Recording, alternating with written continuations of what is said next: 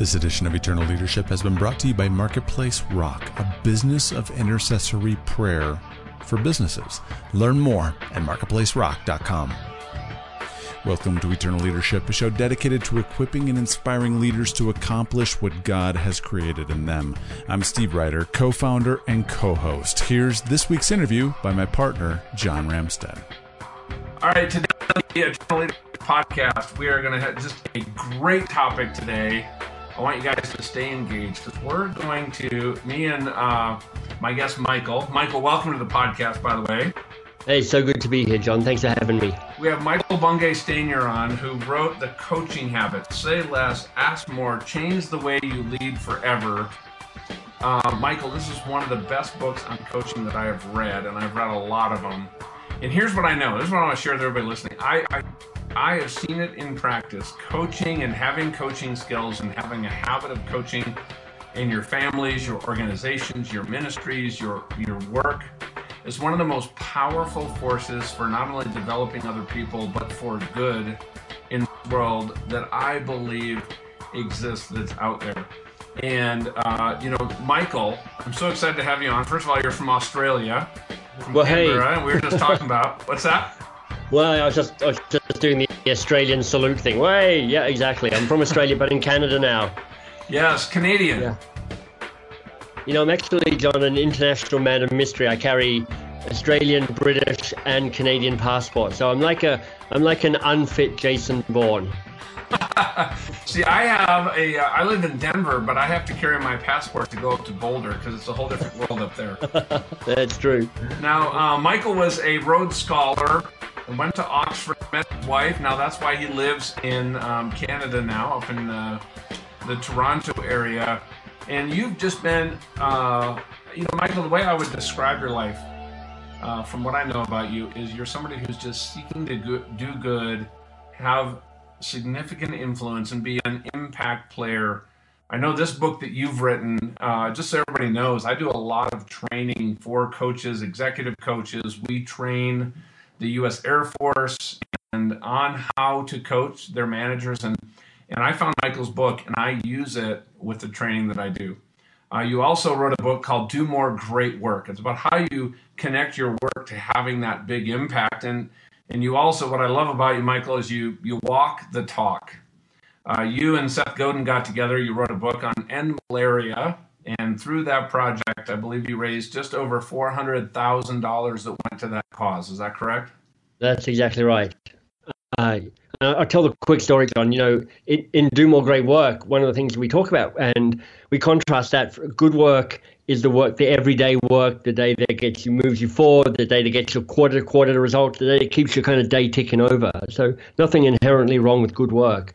But great work is the work that has more impact and the work that has more meaning. You know, it's that combination of things.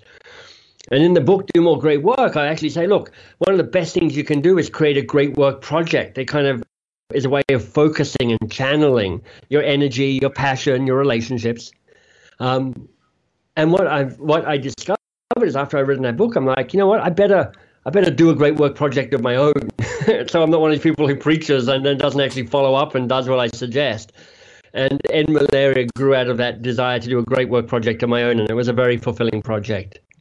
You know, we're in the middle of kind of uh, our team, it's kind of a vision God put on our heart to touch a million people in a positive way, to equip, to teach, train, equip, empower, and launch them into what they are meant to do, Michael.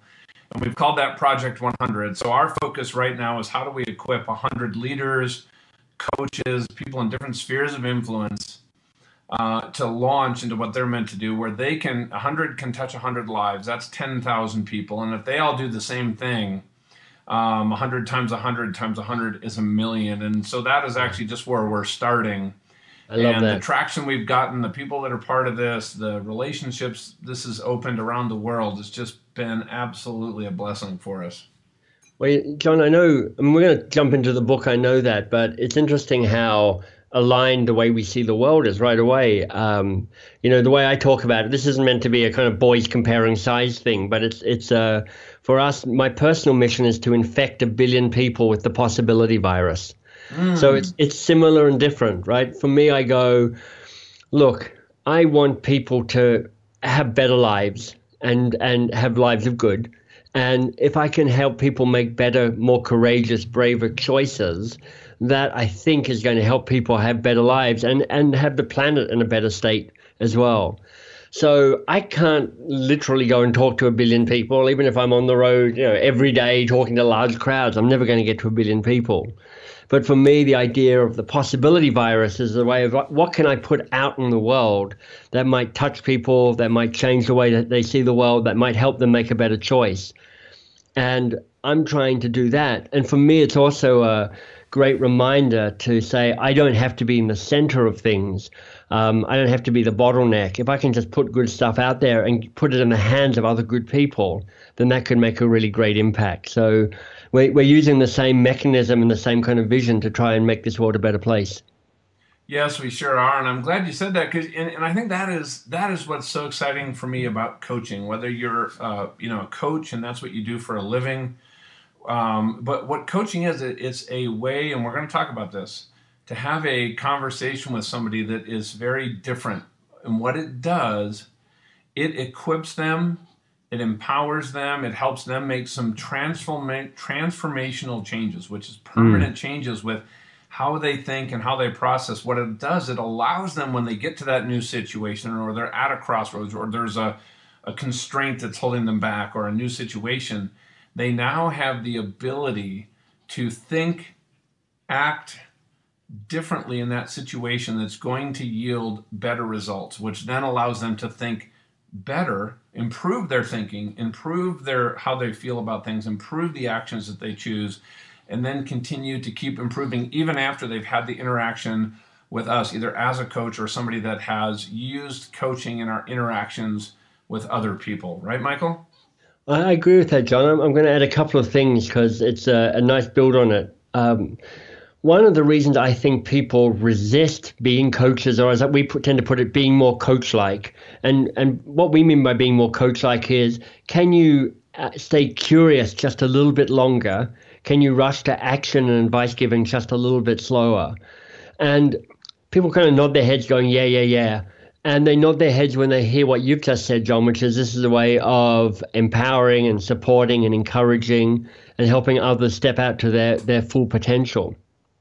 But I think one of the things that gets overlooked and is really worth putting on the table is being more coach like doesn't just help others, it actually helps you as well. Mm, and it, do, it does that in a really practical, tactical way. And it's a part of what being more coach like does is it keeps responsibility for sorting out your life with the person whose life it is. and what mm. most of us are is in the, with the with the best intentions, you know, whether you're a, a teacher, an executive, a pastor, your, your, your, your goal is to try and help others. You're driven by that sense of service. But sometimes the way we help people is not as helpful as we might think. You know, in all honesty, often our advice is not nearly as good as we think it is. And half the time, you're not even offering up the advice to solve the right problem. So being more coach like can actually make you more effective in the world and allow others around you to live more full, complete lives. Yeah, and think about that, everybody out there you've probably gone to people, asked them a question, they tell you exactly what they think that you should do, and they didn't answer the question that you were really asking. But now, kind of time's right. up. They're on to something else. They're busy, and you're like, okay, well, that that didn't help. exactly. I mean, just I mean, you can reverse this. It's like think of all the advice you get during the day and how little of it you actually follow because a lot of it's not that great or that useful. Well, that's how people feel about your advice as well. So knowing that um, and you know, honestly, one of the things is. I'm, I'm betting all, you know, almost everybody who's here on the podcast, whether you are, you know, running your own business, whether you're in organizations, whether you're a coach yourself, part of it's like I just have a really busy life. Like I've got too much to do. Um, John, I know you and I are both fans of Michael Hyatt, and you know he's he's a great champion for the power of focus and the power of selective choice to do your great work. But uh, one of the reasons you have too much to do is on your plate is actually doing other people's stuff for them. And being more coach like allows you to disengage from over helping and being less helpful than you're actually trying to be. Well, yeah, and, and you know to kind of frame this up, um, you know why we need to develop a coaching habit, and you know Daniel Goleman, who everybody who's in the coaching world is familiar with, and and what mm-hmm. he's written. Uh, but you know he wrote an article years ago about leadership that gets results, and he he detailed right. six essential leadership styles. I know you talk about this in your book, also, Michael. Mm-hmm. Um, and one of them that was shown to have a the most markedly positive impact on performance, culture, and bottom line is a coaching leadership style. But it was also what he found the least used leadership style. And why he wrote that was is that many leaders tell us they don't have time in this high pressure economy for the slow and tedious work, uh, work of teaching people and helping them grow. So with and, that and kind of as a backdrop, mind, Michael, why, what is it do you think is you know what makes it so important about developing a coaching habit to overcome some of that inertia of our busy lives? Well bear in mind when daniel goleman wrote that it was 2000 or 2001 so all of us who are now going 2000 life was easy then. We didn't have you know, the cloud. We didn't have ongoing connectivity. You know if, if he's going it was too we were too busy then. Think of how hard it is now. So john i think we've got a couple of challenges. One is we all feel busy, we feel rushed, we feel knocked off our feet. We're just trying to get stuff done. We're just trying to stay on top of the tsunami of stuff that's filling up our lives. And this whole idea of being more coach like, because I'm not trying to necessarily turn anybody into a coach. I'm trying to shift everybody to be more coach like. And it's a subtle distinction, but an important one. Part of it is to actually start going, okay, so why do I love to give advice so much? because here's what we found. We found most people are advice giving maniacs. I mean, mm-hmm. they love it. Somebody starts talking to you, and within about 30 seconds, if not faster, you've already got the thing you want to tell them. You're like, okay, I'm nodding my head. I've, I've mastered fake active listening, but really, I'm just waiting for an opportunity to interrupt so I can get in and tell you what to do. Yeah. And and part of it is habit. So part of it is, you know, you've been actually encouraged and rewarded and supported for years to be the person with the answer. You know, from school to university into your career. You know, having the answer is puts you in like that, that's your job is to have the answer. Um, and of course, what you find is that as you try and become a more influential leader, having the answer is actually not the outcome you necessarily want. It's allowing others to find the answer. And that's a subtly different goal. The other thing, John, is is is more foundational, more and by foundational I mean it's actually brain science. And it's this the brain loves certainty and it dislikes uncertainty. And what that means is we actually have wiring that says that in many ways we love to give advice because when we give advice, we tick all sorts of neurological uh, I guess, drivers to make us feel better about ourselves. Because the the four main drivers that I think about that keep people engaged and make you feel good about yourself, they spell the acronym TERA, T E R A, tribe, expectation, rank, and autonomy. And when you have, uh, when you're giving somebody advice, you have high rank, you have clear autonomy, you know exactly what's happening. It feels good to tell somebody what to do. You know, you feel like you're the big person in the conversation, you're adding value. And when you move to asking a question, because honestly, that's what that's the simple but difficult behavior change we're talking about, which is be curious a little bit longer, ask a question, and shut up and actually listen to the answer. When you ask a question, it's a less comfortable place to be because you're not sure if it was the right question. You're not sure what they're going to say. You've given them control of the conversation. It's a much more ambiguous and uncertain place to stand. So part of you is going, Oh, this is killing me asking a question and then being quiet to listen to the answer. And of course, it only gets worse if they've had to wait one or two seconds to give you the answer. Then you really start panicking on the inside. But for me, John, this is what I would call a kind of a really great example of servant leadership where you're willing to put your discomfort, your willingness to stay just briefly in a place of ambiguity and uncertainty, where you're willing to raise somebody else up to have higher status than you, in service to enabling them to become more confident and more confident and have more impact and have more autonomy. Well, I agree with that too, and you know, in the if you also look at it to kind of reframe that from from those of us that are in a leadership position, when we are spending our time, you know, giving direction and giving advice, is are we really working in our strengths? And what Right. would it look like if our entire de- team we could we could help them to teach them to use the knowledge they have, the experience they have, the tools that we have to put those together and delegate to them effectively and you know follow up with that process to the point where they are completely now empowered to do things autonomously without our direction and our input. And as people move into developing this coaching habit as leaders, their effectiveness um, is just multiplied. So even though it might be counterintuitive to take some time to slow down, to ask some questions, to spend some more time with people, and we're going to talk about what some of those questions are uh, Yeah. with Michael. The outcome over time is phenomenal, and and what we what I like to teach is the ratio of thirty to one. If there's something I do every week that takes me an hour to put together, let's say it's a report, and I knew, Michael, that it would take me probably 30 hours to teach you how to do this, where to get all the inputs from, how to put it together, how to think mm-hmm. about it, how to process it. But if I invested 30 hours in you to take one hour off my calendar at the end of a year, let's say I'm working 50 weeks, I just got 20 weeks back. And then next year, I have all that time back. And I've also equipped you with a new skill that now you're doing, and you might even be able to do it better than I am.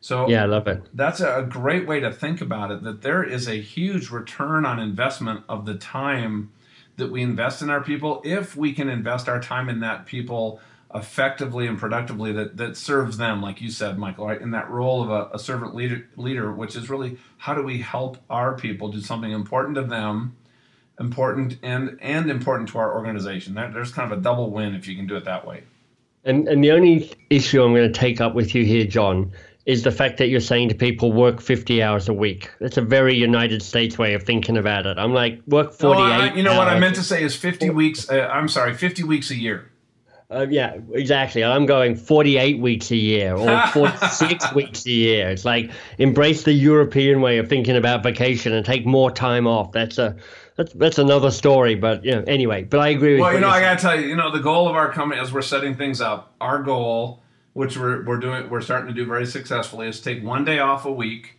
one week off a month, and then one full month off every year, where we can be gone from the organization without it skipping a beat. I love that. That's that's what we're that's what we're working on creating. I heard that. I heard somebody else talking about that structure. Who who did you get that from, or did you come up with that yourself? That was from Charles Brinkman, and he wrote a book called "Making Money Is Killing Your Business." It's a phenomenal book. I'd recommend it to everybody. I love the title of that. That's great. Yeah. So let's talk about this. So, um, what are you know if you, you think about it, you've worked with a lot of people that have probably you know maybe tried to develop a coaching habit. They've um, they've had you know maybe mediocre results. So you know it's they're not continuing down that path. Are, are there some things that you've seen some common uh, things that people do that maybe prevent them from doing this well, Michael? Yeah, I think a big part of it is well, there's a number of different things, and of course, just so people know, John's setting me up to to get on a soapbox to talk about coaching and how people learn to be more coach-like and the like. So this is my opinion. Don't take don't don't take it as the truth, but I, I have some I do have some strong opinions around this.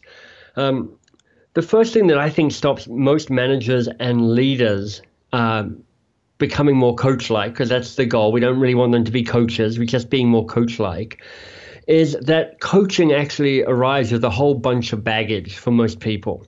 Now, if you're like John and me, you've kind of dr- drunk the so called Kool Aid on this, and we're like, we love coaching, we think it's awesome, it's fantastic. We've read the Daniel Goleman article, we've read all the coaching books.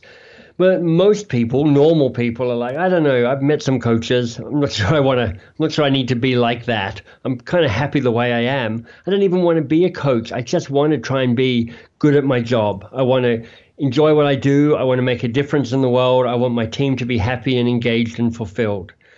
And this idea that coaching is not the outcome you care about, it's a process to get you somewhere that's about you and about your organization is the is the first way of reorienting and thinking differently about this.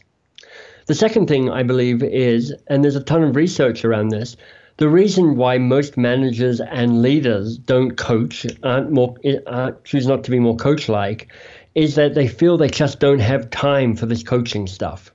And it connects into some of the stuff we've talked about earlier about people feeling very busy, but people look at it and go, wow, you know, you say HR or, or senior person, you know, you need to be a coach now, but I'm already working 50 hours a week and 60 hours a week, and I only have two weeks vacation per year, and honestly, I take my gadget with me when I go on vacation as well.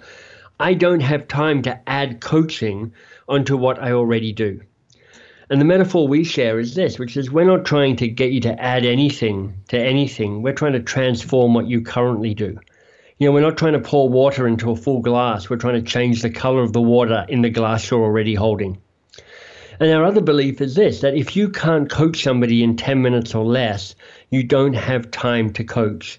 So part of this is disrupting the I think the kind of the myth that arrives from probably executive coaching, which is, you know, a coaching session takes at least half an hour, involves you coming into my office and us sitting down and doing the coaching before we break up and then, you know, we don't talk about it again for another two weeks. Whereas for us, our three principles are be lazy, be curious, be often. And be lazy, and this kind of connects right back to what we were talking about before, which is to say, look, stop jumping in and fixing things and solving things and trying to do it all for the other person. Being curious is about the advice monster that we talked about before. Stop rushing to advice, stop leaping into telling people what to do. And being often is to recognize that every interaction with somebody can be a bit more coach like. So, whether you're talking to them in a regular one to one meeting, chatting with them on IM or text or email, on the phone with them, all of those conversations can be a bit more coach like. And then if you've got those as kind of the principles, then you go, okay, so how, okay, give me some tools that will help me with this. And what we've done in the coaching habit book, and again, John, I really appreciate the nice words about it, is we've said, look, if you have seven good questions, that can be enough to carry you a long way down the path to be a really much more effective manager, leader, human being. We don't really teach coaching models we don't really spend any time explaining why coaching is a good thing. We're like, just let's jump into it. Here are seven good questions. If you've got these seven questions, you're going to go far. Well, I love that framework, right? That, that I love that. Be lazy, be curious, and be often. And you know what I'd like to do is take, you know, in the time that we have left, is maybe just touch on what these seven questions are, Michael And I would just really encourage people to get this book and read through it. And if you're on a management team, and I've had some clients do this, Michael, I encourage them to read this book as a team so they're starting to use these with each other to hold each other accountable, to build that relationship, to build that habit. Because if, I believe if you can build some habits, way uh, number one of an affirming culture where you're affirming people, and number two, uh, people in leadership that have a coaching habit there's very few organizations that can't accomplish, in my opinion, pretty some pretty extraordinary things. No, I totally agree with you. So let's jump into these seven questions because I bet you there's you know a bunch of people who are like, "Come on, guys, you keep talking about these seven questions. Yeah, give me the Tell goods, us what man. the seven questions are." so let me start off with what we call the coaching bookend. So this is question number one and question number seven in in the book and might be a really nice thing that people can take away as an initial habit to think about building into this. So, the, the, the first one, the kickstart question, as we call it, is all about getting into the interesting conversation much more quickly. Because there is always a, a place for small talk in organizational life. But so often we're into a coach, let's call it a coaching conversation, and you know you've put aside 30 minutes first 25 minutes have somehow been chit chat and now you're kind of panicking on the inside going we only got four minutes left. When are we going to get into the real thing here? Or maybe you run you one-to-one meetings that you have with your team and you're like ah, you know they're okay but you know the other person kind of reports out what they're doing and you're kind of nodding to encourage them and it's a bit boring for them and it's a bit boring for you. And the kickstart question is about how do you accelerate more quickly into a juicy conversation. So the kickstart question, here it comes, is what's on your mind? What's on your mind? And the reason I think what's on your mind is such a good question is it does two things. It says to the other person, you get to choose what we talk about here. You get to actually uh, pick the conversation rather than me telling you what the agenda is. But it says to them, don't talk to me about anything. Don't talk to me about everything. Talk to me about the thing that you're excited about or worried about or waking up at four o'clock in the morning about. Talk to me about the thing that's present and big and getting in your way of being a more effective person in your life. And what I found is by starting with what's on your mind, you just kind of you get into it. You're into the real conversation almost right away. Well, I couldn't so agree more. And actually, when I you know when I read that, I, I just loved that because um, I always have a couple opening questions. But when I first read that, I was actually at a networking event that night at the National Speakers Association, our, our local chapter, and yeah, I was there with a a, a woman who I I, I kind of knew, not really, just you know from a couple meetings. But I asked her, we started chatting, and I just said, "Hey, what's on your mind? And she looks at me, she goes, really? I'm like, yeah. and she started sharing with me about this project. She was totally stressed and this big gap that she had on how to get from here to there. And Brilliant. as she shared that, guess what, Michael? I knew somebody to connect her with that helped her solve the problem.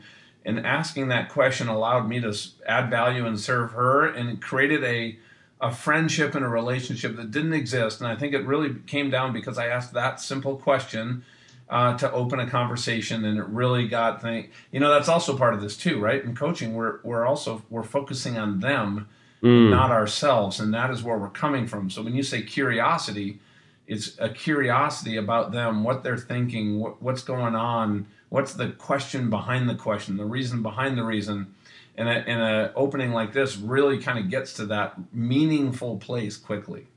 Yeah, and uh, and I love that you used it in a networking event because honestly, most networking events are kind of death by banal questions. You know, you you trade stuff that you're not really interested in in terms of topics and conversation.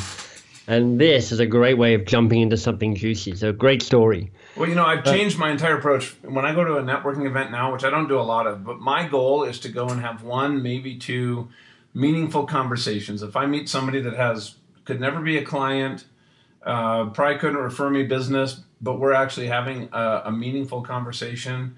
That was a w- total win for me because it's about developing relationships and adding value to folks. Love it. All right, so now you talked about the bookend, so let's go. We're going to yeah. jump to number seven, I guess, unless there's something else on the kickstart you wanted to mention. No, I think that's a good covering of the kickstart. So the seventh question is the learning question.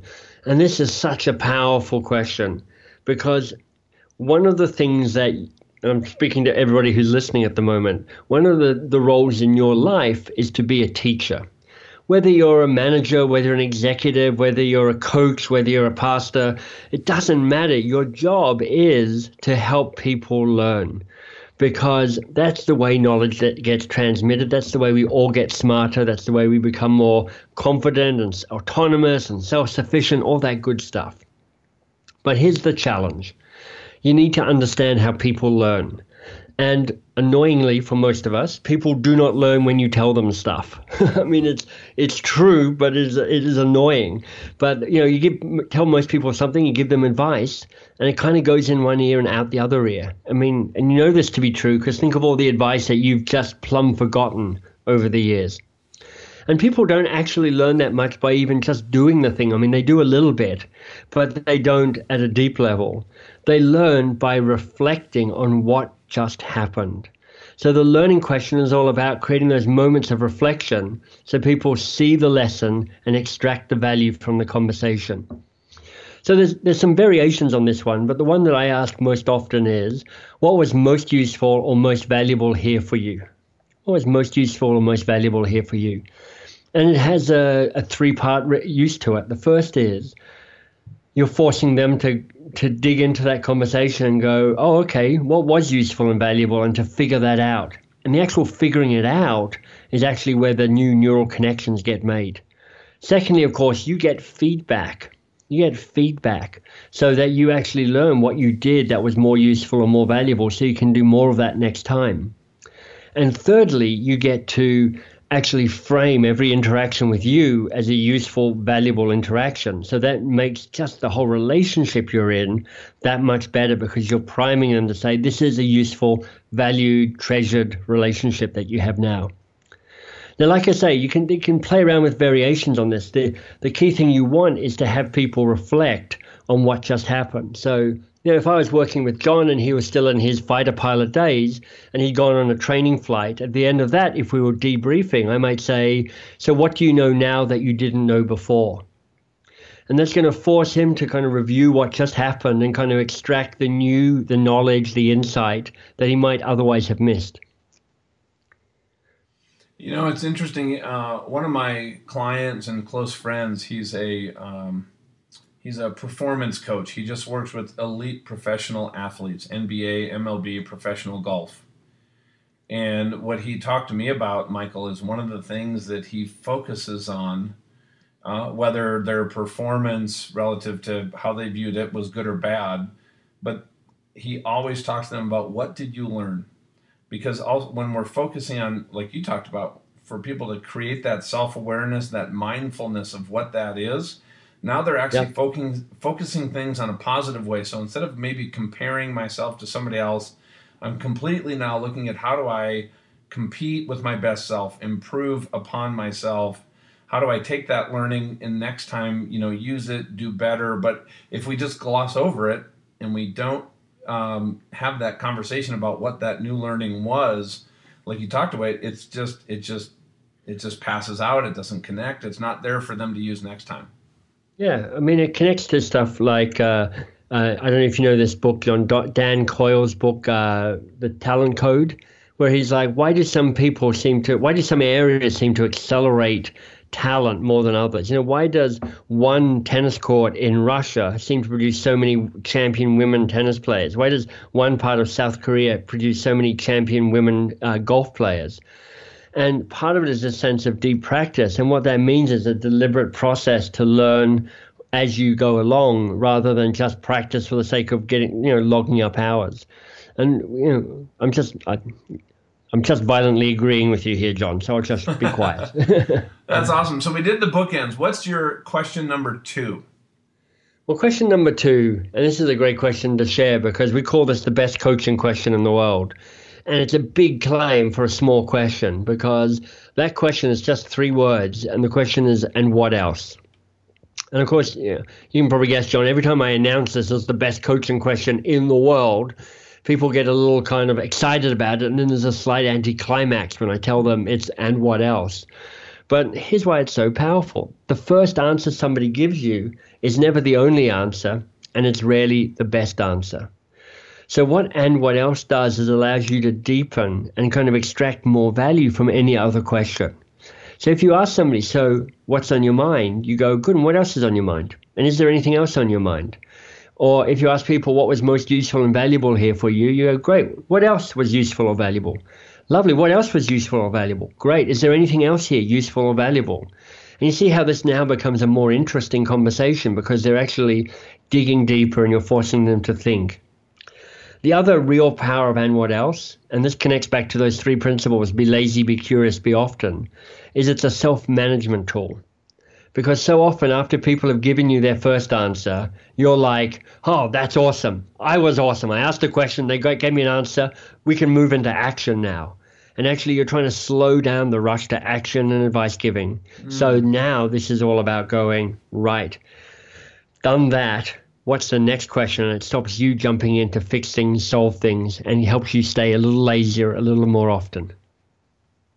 You know along that point it, it reminds me of a, a, client i was working with. He was an executive and he showed up and he wanted to talk about in a coaching session about how to lose weight. He was overweight and had never been able to get the weight off. And you know that was what was on his mind. And right.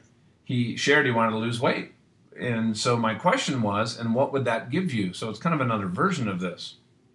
And I felt like we really hadn't landed yet. I, I think I asked that question literally 11 times. We finally got something that was so connected to his beliefs, his values, and his passions. It was emotional. He was in tears about actually losing weight would actually do this in his life and facilitate something that had never happened before on a relationship side that he not only dropped the 50 pounds, but for the last two years, he's not only kept it off, but now uh, everything that he talked about that it would give him two years ago when we were having this conversation has now come to be. And That's so awesome. think about that as far as uh, being a catalyst, this simple question to create some really powerful learning and visioning for, you know, moving forward for people also. Yeah, that's fantastic. It's a great story. All right, what's number three, Michael? So, number three, we call the focus question. And the key insight here is that the first challenge that shows up is almost never the real challenge. Mm-hmm. And again, this is just a great insight that connects to that how, how seductive that rush to action and advice giving can be.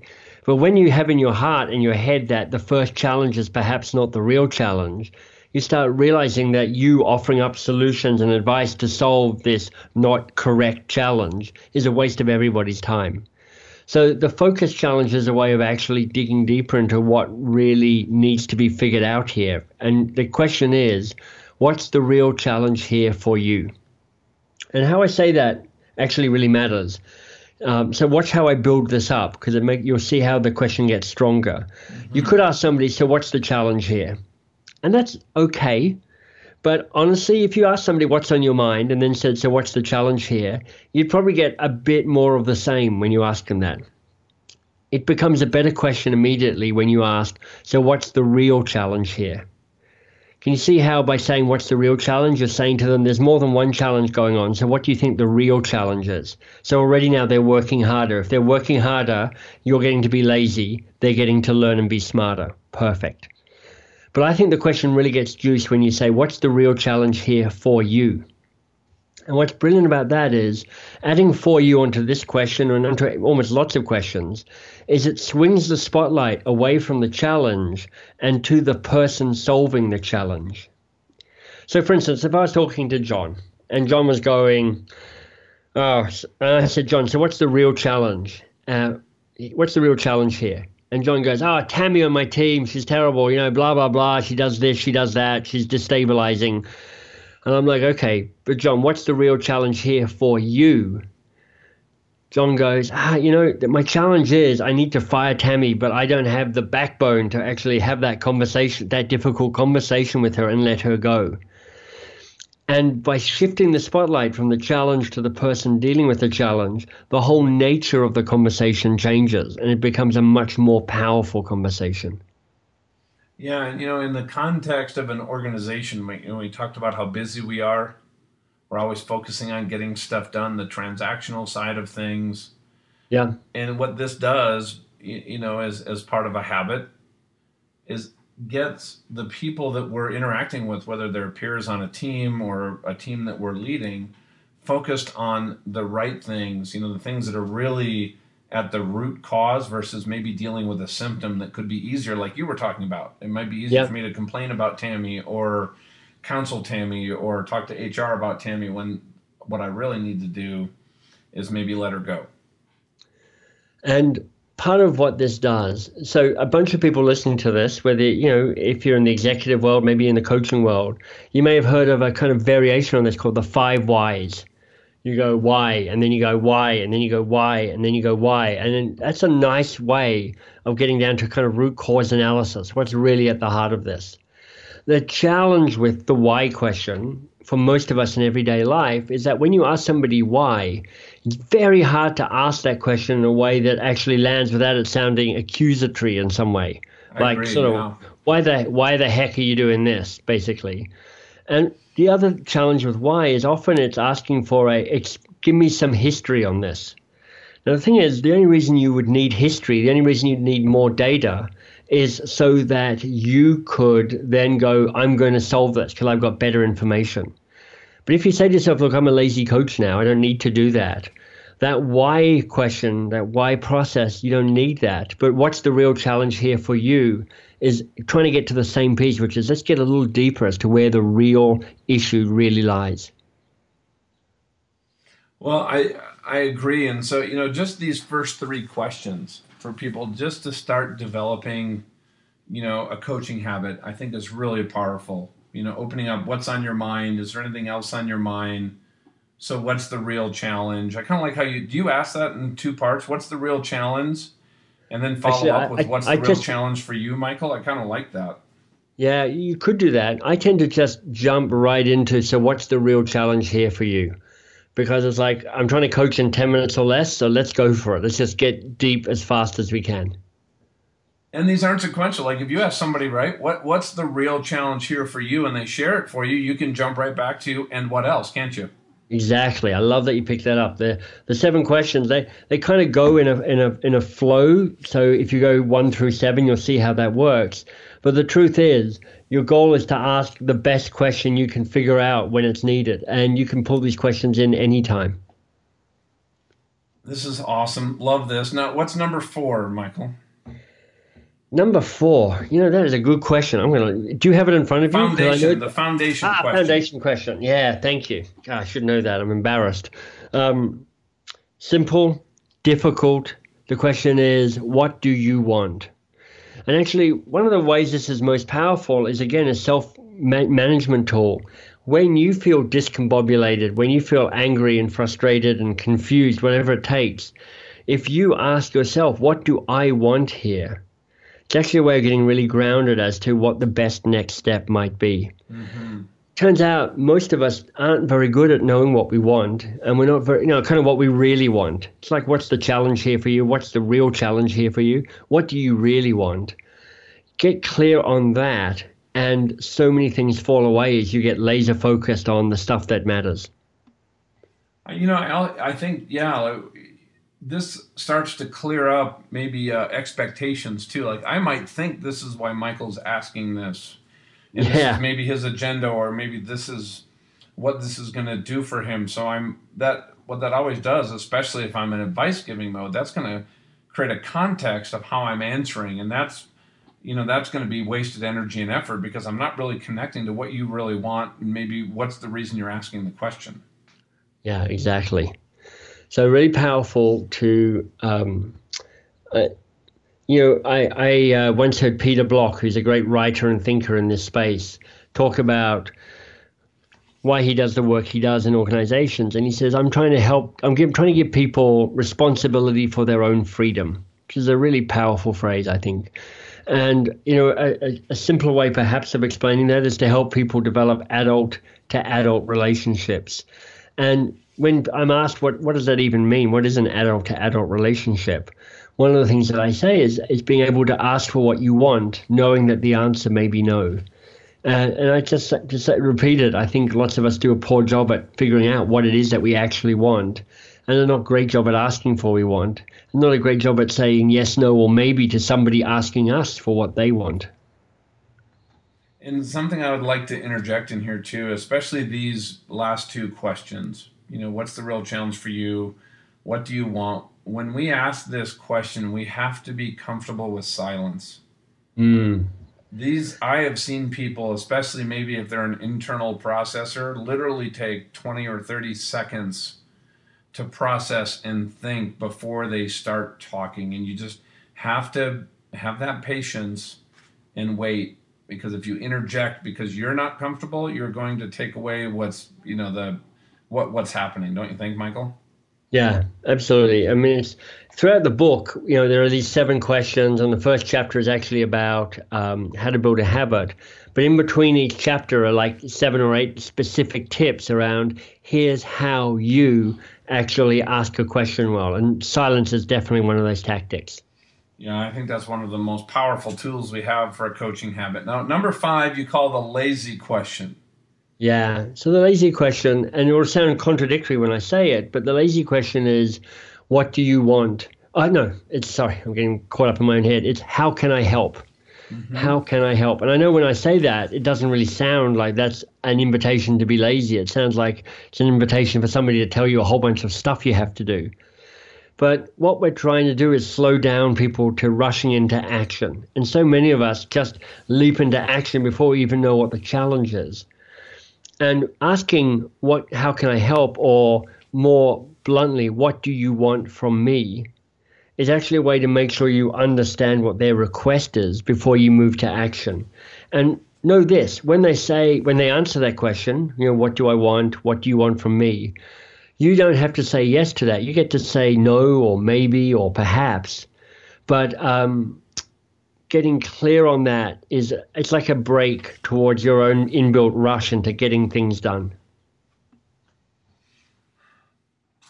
When you ask that question, how I can help, and they explain that to you, you can ask more questions. What would that do for you?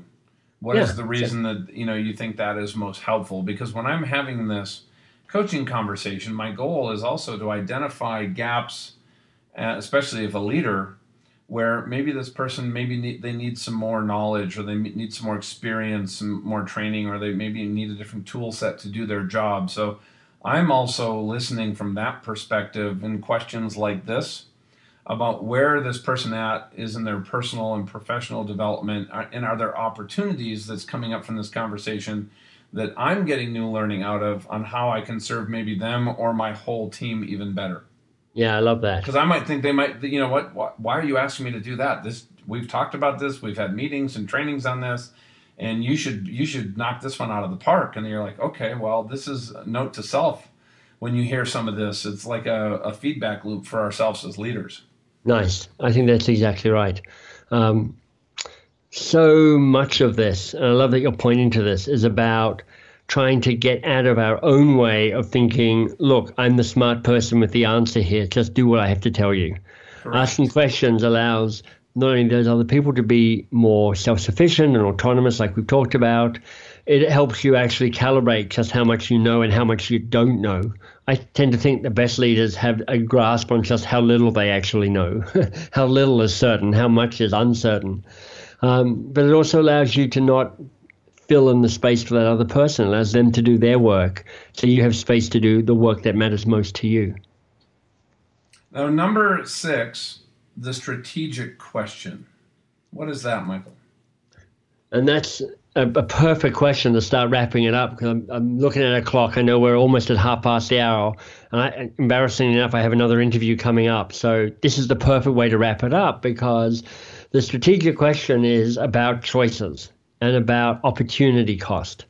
And here it is. If you're going to say yes to this, what must you say no to?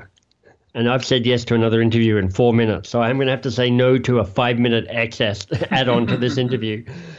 Because in some ways, what strategy is, is that making the choice about what you want to say no to, even though you don't really want to say no to it. Because most of us are very good at adding on to what's already on our plate even though it leaves us in a state of even more and greater overwhelm that's already there. So, what this question, what are you going to say? If you're going to say yes to this, what must you say no to? If you're going to say no to this, what must you say yes to? What that does is it makes that opportunity cost make more obvious. It makes the what is the real cost? What's the real price you pay for committing to this? And if you don't make those changes, how weak that yes is. Because if you have a yes, without an, without some no's around it, you lose your sense of shape and your sense of form. Yes, we should say yes more slowly. In most cases, a lot of us are are are need a 12 step program for being people pleasers. so, you know, as we wrap up, to respect your time, Michael, what are just a, a, couple thoughts you'd like to close with, and then just how do people, uh, you know, connect with you, get in touch with you? Yeah, thank you. So, um, a couple of thoughts.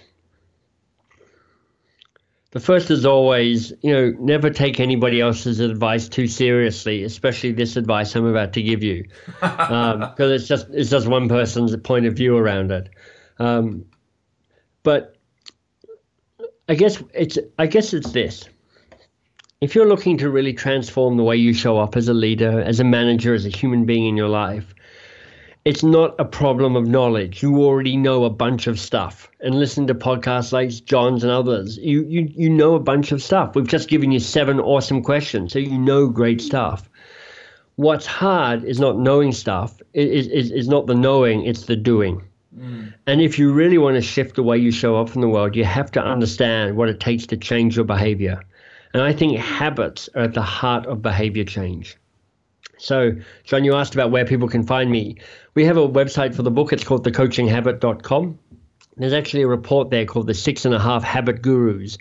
And if you really want to understand what it takes to crack forming a new habit, It's a it's a free ebook, a free report that people can download, and they can actually download the first two or three or four chapters, I think, of the book as well. So, thecoachinghabit.com is a place for them to go, and for those people who are interested in uh, our approach to coach training, and I know John's got his own approach as well. So, you know, after you've checked out John's, um, our approach to uh, how to help managers be better, more effective coaches is found at boxofcrayons.com. And there's also, I'd recommend Box of Crayons for coaches, Michael. There are just some phenomenal videos and resources and programs that you have. You guys have just done just some great work in this whole world to really, you know, to serve people into creating this coaching habit and, and, uh, and people that can bring this into an organization. We define that as two or more people with a common purpose. It could be your family, working with your teenage kids, your ministry, your business, a club that you're a part of uh, you're going to see, I'll guarantee you, you'll see better results. So, Michael, thank you so much for your time. I truly appreciate you and the work that you're doing. If there's anything I can do for you, please let me know, my friend. John, it's been a real pleasure. This has been a great conversation. Thanks for having me along. Thanks for listening to Eternal Leadership. Be sure to check the summary of this MP3 for any important links and a link to the show notes for this episode. As I said at the top, this edition of Eternal Leadership has been brought to you by Marketplace Rock. Is there something that feels like it's blocking your business? The team at Marketplace Rock partners with you in unearthing those things that could be holding you back through intercessory prayer. Just earlier this year, Vicki told me while she was praying, she heard from me to water the seeds. I knew exactly what it meant and got some business out of it. Another time, she was praying and accurately described one of our dogs who turned out needed medical attention. John and I can't recommend the team at Marketplace Rock highly enough. In fact, our phone calls with them are the highlight of our week. Visit them online, marketplacerock.com, or listen to either of Amy Everett's past interviews with us, episodes 4 and 66 marketplacerock.com. For John Ramstead, I'm Steve Ryder, and thank you for listening to Eternal Leadership.